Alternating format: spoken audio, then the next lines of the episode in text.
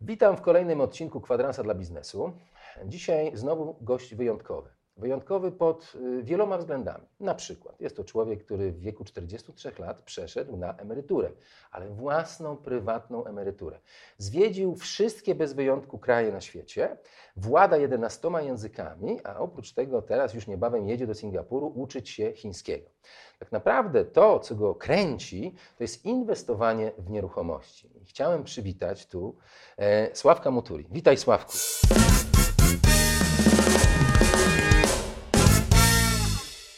Witaj, Dzień bardzo dobry. się cieszę, że udało mi się Cię zaprosić. Dzisiaj chyba przyjechałeś na jakąś konferencję tutaj. Tak, Okay? I przy okazji premierze. wykorzystamy Cię tutaj, abyś podzielił się z naszymi telewidzami swoimi doświadczeniami, no może nie wszystkimi, bo nie mamy tyle czasu, w inwestowanie w nieruchomości.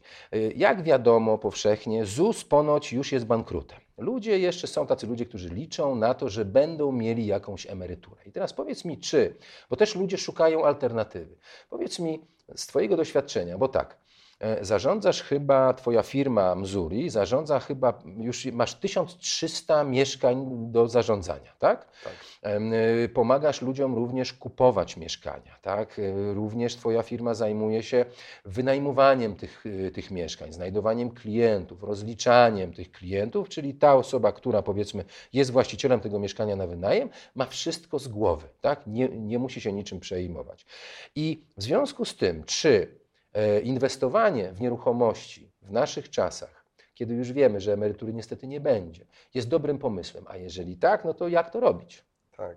No zdecydowanie uważam, że to jest dobry pomysł, bo nawet jeżeli ZUS całkiem nie padnie, e, to ten współczynnik jakby powiedzmy odtworzenia, czy jak oni to nazywają, Tak, powiedzmy tak. wysokość Wzięty z emerytury. księżyca w ogóle. Tak, Mhm. tak. To znaczy, no to jest coraz niższy i pewnie taki Tak. będzie. Więc, więc zdecydowanie to jest dobry pomysł, żeby zadbać o swoją przyszłość finansową Mhm. samemu, Mhm. inwestując w nieruchomości na wynajem, bo to jest Mhm. bardzo ważne, to znaczy, żeby budować sobie źródło pasywnej gotówki. To jest według mnie, takich źródeł jest kilkanaście, ale według mnie Mhm. nieruchomości na wynajem są najstarszym, Mhm. najpewniejszym, bo skoro ludzie to robią już od dwu- dwóch tysięcy lat, to trudno sobie wyobrazić, żeby nagle to źródło wyschło. E, I też wbrew pozorom najbardziej dostępnym, e, bo No to jest ciekawe, co mówisz. Bo wiesz co, ja się spotykam z takimi reakcjami bardzo często, jak mówię ludziom, że słuchajcie, no to inwestujcie w nieruchomości. Kupujcie mieszkania, wynajmujcie je. Mhm. E, rekomendując też e, między innymi Twoją firmę, że, że, że. Tak. tym się może zająć. A ludzie mówią, no wiesz, ale, ale to nie jest wcale takie łatwe. Wiesz, to, to, to trzeba wziąć kredyt, a to strach, a co się stanie, jeżeli na przykład najemca nie będzie płacił, a jeżeli ja nie znajdę najemcy i z, i z tym kredytem zostanę, może lepiej nie. tak, tak. No i teraz pytanie, No, rzeczywiście, rzeczywiście ten rynek e, inwestowania w nieruchomości na wynajem w Polsce jest dosyć prymitywny. E, Ja się śmieję, że jesteśmy 50 lat za murzynami. o matko. E, Bo, To dobrze. Wiem, bo częściowo pochodzę z Afryki, tak? To, to No właśnie, bo ty jesteś wiedzieć. Nigeryjczykiem, prawda? Po połowie Kenijczykiem. W połowie Kenijczykiem, tak, no tak, właśnie, w połowie. Polakiem. Więc, więc chodzi o to, że rynek, żeby dobrze funkcjonował, nie wystarczy tylko, żeby była strona powiedzmy kupująca i sprzedająca, czy w tym przypadku Mhm. właściciel mieszkania i najemca. E, Żeby rynek dobrze funkcjonował, potrzebna go budować pewnymi standardami, Mhm. e, instytucjami, wiedzą, platformą do dzielenia się doświadczeniami. E, Tego wszystkiego w Polsce od 1989 roku jeszcze żeśmy nie wypracowali po Mhm. stronie mieszkaniowej. Bo jeżeli chodzi o rynek najmu komercyjnego, Mhm. czyli biurowce, centra handlowe i tak dalej, ponieważ one nie należą do Polaków, należą do zagranicznych inwestorów, Aha. e, którzy przyjechali tutaj nie tylko z kapitałem, Ale z ale z całym know-how. I, Dokładnie i, ten, tak. I ten rynek dzi- w Polsce funkcjonuje tak samo jak w Niemczech, w Holandii, czy w Mhm. Stanach, czy gdziekolwiek indziej. E, Natomiast po stronie mieszkaniowej e, ten rynek jest rozdrobniony. Mamy bardzo wielu, ja to nazywam przypadkowych Mhm. właścicieli. To nie są inwestorzy, którzy świadomie kupowali, żeby z tego żyć, tylko to są ludzie, którzy odziedziczyli mieszkanie albo powiedzmy mieszkali w mniejszym, wyprowadzili się do większego albo do domu, to, to stare swoje mieszkanie wynajmują, no bo może kiedyś córka tam zamieszka. Tak. Więc oni to traktują jako taką przypadkową działalność, e, w żaden sposób nieprofesjonalnie. A nawet ci, którzy inwestują w nieruchomości na wynajem, Mhm. e, czyli polscy inwestorzy, też to robią trochę po omacku. To znaczy, coś im się wydaje, coś usłyszeli, coś gdzieś tam ktoś powiedział, em, kierują się często swoimi preferencjami, jakimiś tam zasłyszanymi prawdami ludowymi, które niewiele mają wspólnego z rzeczywistością i z rzeczywistą prawdą. Em, więc No wiesz, no w Polsce każdy jest y, prawnikiem, lekarzem, y, doradcą i tak dalej. Tak, tak. wiesz, I, no, I każdy jest specjalistą od najmu. Od najmu, też wiem, tak jest, tak to jest, znaczy, bo to wszyscy to rozumieją, wszyscy to znają i tak dalej. a potem Jezus Natomiast- Maria. A potem No. właśnie. I potem bardzo często jest tak, że jak ktoś mówi, bo do mediów trafiają ludzie, którzy narzekają, że mam mieszkanie, które ktoś wynajął, nie płaci, zrobił Tak. zadłużenie w spółdzielni, Mhm. hałasuje, zniszczył em, i co tam Bóg wie jeszcze. I że powiedzmy nie można go wysiedlić, bo wykwaterować, prawo bo jest lokatorskie, ustawa, tak, ustawa o jest i tak ochronie dalej. praw dokładnie, lokatorskich. dokładnie. Trzeba mu Ej, dać i jakim- zastępczy w ogóle. I w jakim my kraju żyjemy, że nie No. jest chronione konstytucyjne prawo własności? To Mhm. ja wtedy pytam, czy zanim podpisałeś umowę z najemcą, sprawdziłeś, gdzie pracuje, ile zarabia? A to można? A po co?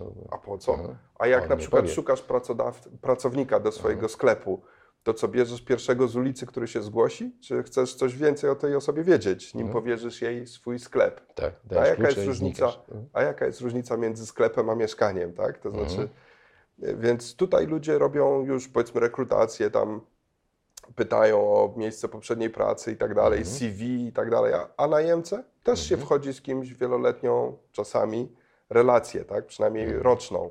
A to Więc jest warto wiedzieć, to to, jest znaczy ciekawe, z kim się mówisz. wchodzi w tę relację. Aha. Nikt tego w Polsce nie robił. Ja byłem, Mhm. no, tak nieskromnie mówiąc, pionierem takich rozwiązań, jeżeli chodzi o rynek mieszkaniowy. Więc tak, ludzie, którzy narzekają, nie robią selekcji najemców, nie podpisują umowy albo umowę biorą z internetu jakąś Tak. tam przypadkową. No bo jest za darmo najprawdopodobniej. Tak, dokładnie. Em, nie podpisują protokołów zdawczo-odbiorczych. Powiedzmy, protokół polega na tym, że tam na jednej kartce papieru coś tam jest spisane. Mhm. Dla mnie, bo mówi się, że a, w przedpokoju tam nic nie ma. Tak? Mhm. Naprawdę? Może być przedpokój, w którym nic nie ma? Są cztery ściany, No jest tak. podłoga, jest sufit. Aha. Na suficie zwykle wisi jakieś oświetlenie, jest jakiś Mhm. włącznik, są drzwi wejściowe, które mają zamki, mają domofon, wizjer, Mhm. coś tam jeszcze. Przy, listwa, przy podłodze są listy przypodłogowe, to znaczy są zwykle kontakty jakieś. Mhm. Jest w nich prąd, nie ma prądu. My to wszystko opisujemy, tak? Aha. I to też działa psychologicznie, powiedzmy, dla, z punktu widzenia ustawiania dobrze relacji na linii właściciel-najemca. Kolejna rzecz, to znaczy ludzie nie biorą kaucji. Nawet dają takie ogłoszenia w mediach, Że bez kaucji. że bez kaucji, po No, prostu taki chwyt marketingowy, tak? To, to jest chwyt na problemy. To jest taki haczyk na problemy. To znaczy, Aha. Tak. jak się nie chce kaucji, super, bardzo fajnie, szukasz problemu. Aha. I pewnie znajdziesz, bo, bo problemy zwykle, powiedzmy, tak jak woda szuka, powiedzmy, tego najsłabszego ogniwa, czy najniżej położonego miejsca, tak? Tak samo problemy szukają tych, którzy, którzy chętnie się na nie godzą, jakby lubią Aha, problemy, aha. tak? Więc, e, więc rzeczywiście jest wiele barier em, dotyczących tego, że, że jeżeli w najmie nie zrobi się pewnych rzeczy, można znaleźć problemy, jak się ich szuka. Mhm. I kolejna bariera taka, powiedzmy, w Polsce, która istniała przed, powiedzmy, jeszcze 6 lat temu, gdy ja osiągnąłem swoją wolność finansową, chciałem swoje mieszkania, swój portfel mieszkań oddać komuś w zarządzanie jakiejś profesjonalnej firmie. Okazało się, że w Polsce nie ma takiej firmy. Nie ma takiej firmy. Tak. I tutaj się Dlatego od- mówię, że jesteśmy powstała. 50 lat za murzynami, bo w Kenii no tak. takich firm jest dużo. Aha. To nie Kenijczycy to wymyślili, byliśmy Aha. kolonią brytyjską i to przyszło z Brytyjczykami. Em, I teraz, bo, bo ja mówię tak, ta firma, która zarządza mieszkaniami Missouri, em, to ona jest jakby bankiem. Mhm. Bo ludzie mówią tak, wolę płacić swoje pieniądze do banku, bo lokata jest bezobsługowa. Czyżby? Lokata jest bezobsługowa? Aha, ciekawe. A to w banku nie pracuje tam kilka tysięcy osób, żeby Mhm. twoje lokaty jakoś powiedzmy lokować gdzieś, pożyczać. Są działy kredytów, analiz Mhm. takich, innych, siakich, I to kosztuje. żeby, żeby właśnie twoją lokatę coś z nią zrobić. To nie jest tak, że w banku się oddaje pieniądze i oni tam wsadzają do jakiegoś ogródka i one tam sobie pączkują. To nie jest Nie? bezobsługowe, O, kurczę. prawda? To nie jest bezobsługowe. Aha. To wymaga obsługi. Mhm. Tyle, że to nie ty to obsługujesz. Mhm. I tak samo, jeżeli chodzi o mieszkania na wynajem, jeżeli, jeżeli chcesz inwestować i oddasz swoje mieszkania Missouri, Mhm. to dla ciebie to się staje bezobsługowe. A to Mhm. nie oznacza, że ta obsługa znika, bo my to robimy, jakby robimy setki rzeczy, żeby twoje mieszkanie Aha. dobrze wynająć, żeby w ogóle było wynajęte, żeby Aha. najemca płacił, żeby nie zalegał z czynszem, żeby nie niszczył i Aha. tak dalej. Ale wróćmy jeszcze do tego strachu, lęku przed inwestycją, bo wiesz, no, y, to nie jest y, samochód, tak, który można wziąć na kredyt. To jest jednak związanie się z bankiem na, nie wiem, 20-30 lat, Mhm. żeby takie mieszkanie kupić, wziąć na kredyt, no i potem spłacać. No i teraz, czy y, wiesz, no bo ceny mieszkań jakoś tak teraz, y, nie wiem, czy one są akurat dobre do tego, żeby je kupować, czy też nie, bo teraz deweloperzy na przykład nie chcą schodzić z, z tych cen mieszkań, tylko na przykład fundują samochód do mieszkania Tak, albo jakieś, wakacje. jakieś, jakieś wakacje, tak, żeby tylko trzymać tę cenę Tak. trochę sztucznie. No i może mm, byś powiedział, w jaki sposób przygotować się w ogóle do tego, żeby takie mieszkanie kupić pod wynajem właśnie. Jakie to Mhm. powinno być mieszkanie, Mhm. tak? Jak w ogóle zacząć o tym myśleć? Tak, tak.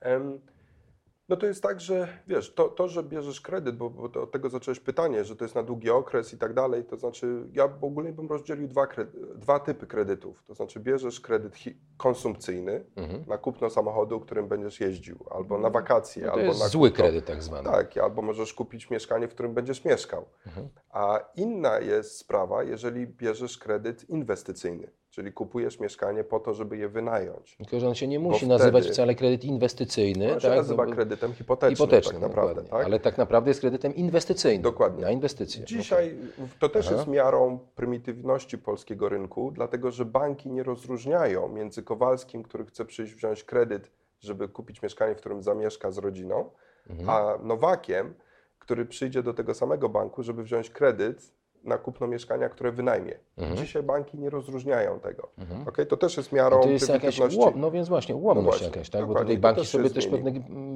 pewną granicę stawiają Dokładnie. możliwości. Tak, bo, bo No. wielu inwestorów dzisiaj w Polsce napotyka na barierę swo- swojej własnej zdolności kredytowej, że ją wyczerpuje, No jak tak. chce zbudować sobie jakiś tam portfel mieszkań na wynajem. Bo ty, ty opowiadałeś kiedyś, że no, miałeś problem, tak? Jak, jak, jak mia- miałeś powiedzmy ileś tam cztery chyba te kredyty hipoteczne, to już banki mówiły, no chyba starczy. Tak, tak. No i co wtedy? No dokładnie. A Aha. właśnie nie biorą pod uwagę tego, że jak weźmiesz kredyt i kupisz mieszkanie i je wynajmiesz i najemca będzie płacił i tak dalej, to tak naprawdę najemca będzie albo w całości spłacał ci ten kredyt, Mhm. albo przynajmniej w dużej części. Na pewno wystarczy na to, żeby spłacać odsetki, tak? Aha. I ewentualnie tylko raty kapitałowe ewentualnie musiałbyś dopłacać. Ale są też takie sytuacje, o ile właśnie tanio kupisz i dobrze wynajmiesz, no to powinno być tak, że, że zmieści się. I teraz Mhm. wiesz, to znaczy w związku z tym e, to ryzyko inwestowania jest dużo mniejsze, o ile wiesz, co robisz. I pytałeś też o, czy to jest dobry moment, bo ceny Mhm. rzeczywiście są powiedzmy jakoś tam w miarę stabilne, może lekko rosną, ale w ogóle samo to pytanie już to sugeruje mi, i, i to jest pytanie, które jest bardzo często zadawane, Mhm. to sugeruje myślenie w kategoriach kupię dzisiaj tanio po to, żeby jutro drożej sprzedać. Mhm. I nie ma w tym nic złego. To jest dobry sposób na pomnażanie kapitału i jest jedną- jeden ze sposobów. jeden ze Mhm, sposobów. mhm, Sposób, który ja staram się w Polsce promować, to jest kupić tanio, żeby wynająć i żeby budować sobie strumienie pasywnej gotówki. Mhm, Czyli z jednego mieszkania masz powiedzmy, nie wiem, 1000 zł co miesiąc. Jak już masz dwa mieszkania, to 2000, pięć mieszkań 5000, 15 i tak Mhm. dalej. I w którymś momencie przychody z najmu zrównają się, czy nawet przekroczą e, to, co potrzebujesz, żeby utrzymywać swój standard życia, czyli Twoje Mhm. comiesięczne wydatki, i wtedy osiągasz stan wolności finansowej. mhm. I jeżeli Twoim celem jest zbudowanie wolności finansowej, to moment zakupu nie ma żadnego znaczenia. Rozumiem. Bo Ale ja myślałem o, o momencie jako o sytuacji rynkowej, że po prostu Mhm. ceny mieszkań są, są drogie, tak? No bo przecież Tak. najemcy chyba nie interesuje, że ja od niego chcę wziąć więcej pieniędzy, bo drożej kupiłem. No Tak. on to ma po prostu gdzieś, dokładnie, tak? Ma dlatego być... musisz tanio kupować. No więc właśnie. No właśnie. I właśnie o to chciałem się zapytać. Jak kupować tanio mieszkania, Mhm. skoro te y, ceny są tak wywindowane Tak, trochę tak. sztucznie? No właśnie.